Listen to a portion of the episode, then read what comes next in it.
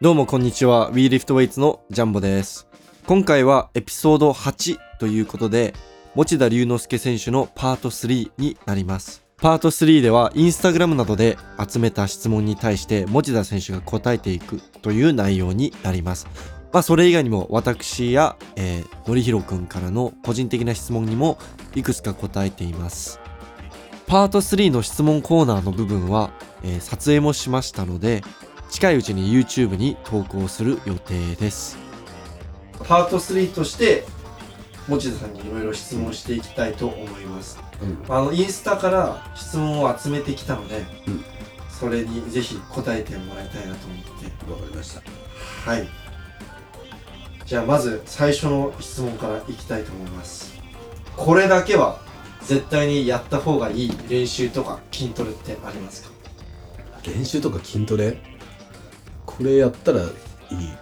うんとねなんだろうな。でもやっぱ基本のことをちゃんとやるのが俺一番だと思うよ。やっぱこれやったから強くなるっていうのは別にあんまないと思うから。って思うんだけど。例えばでもまあ俺が今までやって一番やっぱ効果があったと思うのはえっとねやっぱスクワットのあのセット練習かな。そのまあ山本先輩とか今のナショナルの人たちってみんなほぼそれをずっとややったことがある人でめちゃくちゃきついんだけどやっぱすごい記録やっぱ伸びたしやっぱあれはすごいなんかおすすめっていうかあのやったことない人は多分1回や目やる1回目がすごい伸びるっていうか一番効く時期、一番きつい時期でもあるんだけど、はい。それはすごいいいなって思うよ。やっぱりその10本セットみたいな。それかすごい高回数の練習なんだけど、はい。それはすごいおすすめかな。なるほど。うん。じゃあ次行きたいと思います。一番思い出に残った大会とその理由が知りたいです。えっとね大学3年生の時のインカレかな。大学3年生のインカレは俺すごく調子悪くて。でもなんかねしかもその調子悪い時期時期がすごい長かったんだよね、はなんだけどその試合の日俺その競ってて。うん。まあその競っててっていうかその相手がいて。で相手がスナッチすごい強いの。田中太郎っていうやつなんだけど。スナッチがすごい得意なんだよね。で俺特にスナッチがすごい調子悪くて。でインカレだからやっぱ低い重量から出るんだけど145キロとかでもう練習で150いっぱいいっぱいとかだったんだよね。うん。で試合で俺頑張れるからちょっと見越して、はい。まあ150までアップして145から出てで155いって太郎が160とかからスタートだったから最後161かぶせたいなみたいなのがあったんだけどでまあちょっとその大学のまあそのいろいろ兼ね合いでもう145やっていきなり160みたいな。でちょっと俺でやっぱちょっと無理だったんだよね。ちょっとあもうあれは多分今考えても絶対できなかったと思うんだけど、160やってで2回失敗しちゃって。で相手が165キロだったの。もう20キロ差つけられて。ででも邪悪であのたな太郎が 190とかで終わったんだよ。でその俺はそのもう2本目で200やって邪悪の1番は決まったんだけどでトータルはうん。もう20キロ差があるから最後邪悪で211をやらないといけなくてでもう調子悪かったんだけどなんかすごい俺がなんかそこ燃えててでしかもそれが多分ね5 6キロ自己新とかで。そう。その時のベストは多分205とかだったんだよ、はい。で前の月に白石さんが210とか社会人でやっててで211ってすごいちょうどいいじゃん。試合にも勝てるし前の月の白石さんに勝てるみたいなのでめちゃくちゃ鼻息荒くしてスクリーンとかすごい重かったんだけど成功してで20キロ逆転したの。そう。でもうもう嬉しくてすごい。もう当時だからあの俺の指導者だった稲垣さんともうプラットフォーム降りてもう抱き合って泣きながらもうねあの喜んだのすごい覚えててそれが一番俺的にね印象的かな。あこれい石田君が動画見せてくれたやつ知ってるやつですね。あの、うん。セコンドにあの泣きながら抱きあそうつ。くそうそうそうそうやつですよね一回倒れてからこう。そうそうそうそうそうそうそうそう。ああやっぱあれですよね。そうそんなババックストーリーがあったんです。そう。なんかそれで団体優勝も決まったみたいな。そうそう。もうすごい気持ちよかった。ね。うん。じゃあ次行きたいと思いますとどうこれちょっとざっくりしてますけどどうすれば安定して邪悪できますか？安定して邪悪？まあやっぱりうーんディップするときやっぱりしっかりこう固まれるっていうイメージ。やっぱ腹圧しっかり高めてうん。でうーんポイントはね結構ちゃんと握ることがすごい大事かなって俺は思ってるしっかり握る。でも手とかもう開いちゃってるともうダメだよね。まあそれでもできる人はいると思うんだけど俺的にはやっぱちゃんと握るのがすごい大事。フロントスクワットの時とかからもうしっかり握る。であとディップをちゃんと練習する。そのシャフト、まあ、ある程度の重量いってる人ならある程度こうシャフトのしなりをしっかり使えるようにならないと差しは上がって差しは上がってこないかなって思うかな、うん。なるほどじゃあ次行きます。ハイスナッチのコツとクリーンを素早く立つ方法。えっとね、ハイスナッチのコツ。ハイスナッチのコツっていうのは、なんかね、ハイスナッチのコツっていうのはあんまり、そう、スナッチの延長線にハイスナッチがあるって俺は思ってるから、あんまりこの区別をつけすぎるのって良くないかなって思う。だからちゃんとそのフォームが崩れない状態でできるのがやっぱ大事だから、そのハイスナッチのポイントっていうのは別に特にないかなって思ってる。うんうんで、クリーンを素早く立つ方法っていうのは、うんとね、まずクリーン、そもそも乗せがちゃんといかないと、クリーン、まあ、引いて乗せるのがうまくいかないと、やっぱ、もうそこでくしゃって潰れた瞬間にもう素早く立てないし、うんまあその、立ちを意識したいんであれば、もうスクワットの時からそういう意識をするのが大事だと思うよ。結局やっぱ一番下で力がグンって入るのが大事だから、もうスクワットの時からそういう意識だよね。もう座りを丁寧にしてって一番下でグンちゃんと押せるようにっていう意識がちゃんとできてれば多分勝手にそういうか癖が体についてくるんじゃないかなって思うけど。ありがとうございます。じゃあ次行きたいと思います、はいえーっとファーストの構えで意識されてることありますか？えっとね構えてる時。構えてる時はえっとねこの体シャフトのその重量シャフトから伝わる重量がねこの体のどこに乗っかってるかっていうのをちゃんとすごい意識してる。もうあんまり良くない時ってもうこの辺にすごい力が入ってる時とか。しっかりこのなんていうの広背筋？背中をちゃんと使えてるかどうかっていうのをすごい意識して背中でちゃんと引いてくるっていうイメージイメージかな。これはツイッターからの質問なんですけどうん。試合前の儀式とかありますか？試合前の儀式？めっちゃ甘いもの食べる、甘いもんですか？甘いものめちゃめちゃ食べる。減量終わってから。そう。めっちゃ食べる俺。へえ。もうなんかね高校生の時ぐらいからなんかなまあこれも本当に今儀式みたいな感じなんだけど、めっちゃ甘いもの食べる。うん。うん。で海外とか行ってなんかその買えない状況とかがあるとやっぱあれなんだけど基本的にはめっちゃ甘いもの食べる。高校生の時とかあの袋のスニッカーズ一人一人で全部食ったりとかした甘いもんめっちゃ好きだよあなるほどですか？そう。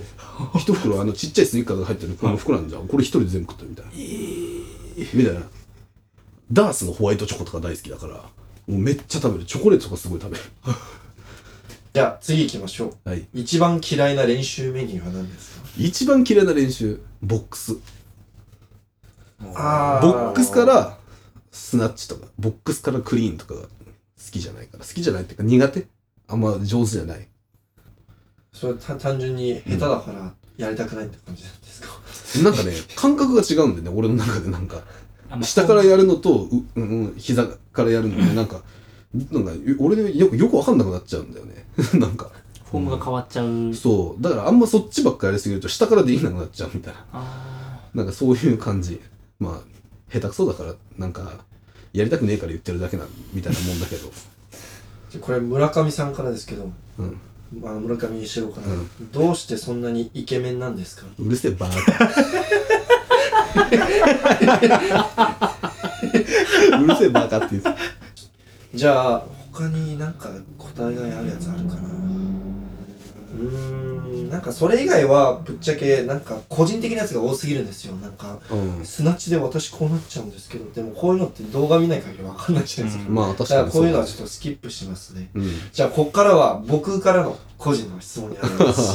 これ B リフトウェイツからの質問です。ぞ試合前のあのパンパンって叩いて肩グイってあれやあれの儀式何ですかあれただの癖ですか？あれはなんでやってるんですか？えっとねその肩こうやってやるのはもう俺ほんと癖ではい。なんかね気持ち悪いの。なんかこうやってやらないと。なんか俺。はい。そう。なんかさなんかね袖の感じとかがなんか俺練習の時とかなんかすごいなんかあーみたいなのが最初多分そっから始まってなんかもう癖みたいなただの。あのパパン。パンパンはあの俺なんかそのね端膜がすごいベタベタについてる。こう厚くつくのが俺嫌いで。俺端膜なんか薄く塗りたいタイプなの俺。あんまりこうたくさんつけたくなくて。だからこういつもこうなんていうの？あの端膜のさあるじゃん。なんかこの入ってるやつ、あれとかでこうやってバサバサやってたりとかしたんだけどあのさバスケットの選手でさ NBA でレブロン・ジェームスってわかる？レブロンいるじゃん。俺レブロン当時すごい好きで。レブロンって試合の前になんかこう粉みたいなのこうやってやってふわってやるの。でそれがあの光とかにこうバーってなってめっちゃ綺麗なの。なんかかっけえみたいな思って。で俺もその粉回したいみたいな。と思って。で入る前にバチンバチンってやったらいい感じにこうふわってなるからあの、ジャンボがさ、あの、俺の動画をさ、編集してさ、ここスローモーションで、めっちゃいいと。これを求めてたみたいな。いやこれやった方がいいなって思って。そう。でも本当うん、俺の思惑通りって感じ。じゃあちょっと僕からもいいですか？いいよ。あ。そのさっきのそのルーチンの延延長線上でスナッチとクリームだっけ？やってる、うん。そのファーストを引く前に足開いたりとかするじゃないですか。そのあー。グリップ握って足こう持ってからなんか開いてしっかり開いて、うんあとめっちゃこう座り込むじゃないですか。ああれはどういうことなんです。それは多分あれじゃない、スナッチのこの引き出しのタイプによるじゃん。下から作るタイプなのか、上から始めるタイプなのかって。俺はもう下からだから。その一番力の入るポイントはなんか俺はこの、そこでグッて決めてるって感じ。であそこが俺の中で一番力が入り日本やすい人。選手で多いんですけどあの足一回開くのはなんでなんですかね？あの葛西選手も白石選手もやってますけど一回このなんだろうね。あ特に多分なんか昔から多分上日本での教え方なのかよくわからないけどそのこの腹をここで挟むイメージっていうかここには入れるイメージみたいなのを多分みんな多分高校生ぐらいの時から教えてもらってると思うんだよ。多分だからじゃない？多分。だあからその頃の腹圧を入れるために。うんなのかな。日本人選手でしか見たことないですよ。う、んまあ確かにそうだね言われてみれば。じゃあその腹圧とかなのかな。まあなんかそういうなんか多分すすり込まれてるんだと思う。なんかそうあいうのが。でそそそのファーストの構えから見てて思うんですけどすごい柔軟性があるんだろうなって思うんですけど、実際どうなんですか？結構柔らかい。あこれ柔らかいよ柔らかい方です柔からかい柔らかい。開脚してベタってつくみたいな。え土の字？土。ああなるなる。え全然今でも？えなるなる。全然できる。え全然できる全然できる。えそのんあの前後にも開脚できる。前後はできない。あ前後は逆にできないんです。えだからあんまりやってないからできないんです多分やればできると思うけど。あでも開脚はベタっていくじゃあ肩周りの柔軟性結構すごいんですか？うーんどうだろうね。あったら怪我しないんじゃないかな。あ まあわかんないけど、ーあーなるほど、まあ、特にでも肩も硬いっていうのは別になかったけどね。うん。じゃああのこれも僕個人的なやつなんですけどどのバーベルが一番こうしっくりきます？あのまあ代表的なやつといえば、まあうん。日本の上坂とうん。エレイコとうん。チャンコ。ン、あの中国のチャンコ。ン、まあ、他に、まあ、ワークさんとかもいますけど、どどれが一番しっくりきます？えっとねやっぱそのうーん最近はねもうずっと海外遠征が多くてチャンコンかエレイコを使うことがずっと多くて。ーもう最近はねもう基本的にそれを使うようにしてるんだよね。もうそっちを使うことが多いから。で俺的にはチャンコンもエレイコもそんなに変わらないと思ってて。ただこの2つと上坂は全然違う。うん。もうシャフトの弾力が違うっていうか特に多分俺は重たい重量を持ってるから特になんだろうけどあのねもうしなり方が違うんだよね。エレイコとかの方が柔らかい若干なんかディップとかしてワンテンポ遅い感じがする。で上坂の方が割と固めっていうか反発が強くてちょっと曲がりづらいっていう。上に跳ね返るのが早い感じ、うん、だからやりやすいやりにくいっていうよりももう試合が決まった時点でもうそれでやり始めるから。うん。うん。じゃあもうしなりとかもうん。もう練習から調整し始める、っていうかまあそれ使ってたら勝手に体がそっち寄りになっていくって感じ。で久しぶりに違うシャフトやるとなんかスクワットとかでわかる。うわなんかシャフト勝てみたいな。っあて思うなんか。うん。じゃあちょっとあのまあ締めという形でうん。今のまあ重量挙げ選手としての、まあ、今のところの目標は何ですか？まあやっぱまずオリンピックに出ることと。でも最近はやっぱりオリンピックでもちゃんと勝てる人になりたいかなって思うやっぱり。まあなんか力がついてきたからねやっぱり。うん。やっぱ勝ちたいなって思う。メダル取りたいなって思うやっぱ。あの2024年パリスパリは出る予定あるんですか、出たいと思ってるんですか？もちろん。もちろん。もちろん。わかりました。えじゃあ次のうん。試合が東アジア選手権だとそうだね思うんですけれども、2月のそこでの目標とか数字とかはなんかなしやり遂げたい数字とかあるんですか？そうだね。うーんまあ希望的観測ではあるけど405以上あかな、まあ俺が今考えてるのはね、まあ、本当に行くかどうかは分からないけど、まあ、目標はそこに向いてやってるから。じゃあまあ今はオリンピックが目の前にあるんでそこが一番の、うんまあ、し重点だと思うんですけど、まあ、長期的な目標何かありますか？ウェイトリフティングのそのキャリアで長期的に。でもやっぱ一番ね最終的な目標っていうのはさっきも言ったけどやっぱオリンピックで勝てる。世界選手権で勝てる。がやっぱりそのやっぱちゃんと世界で強い選手になりたい。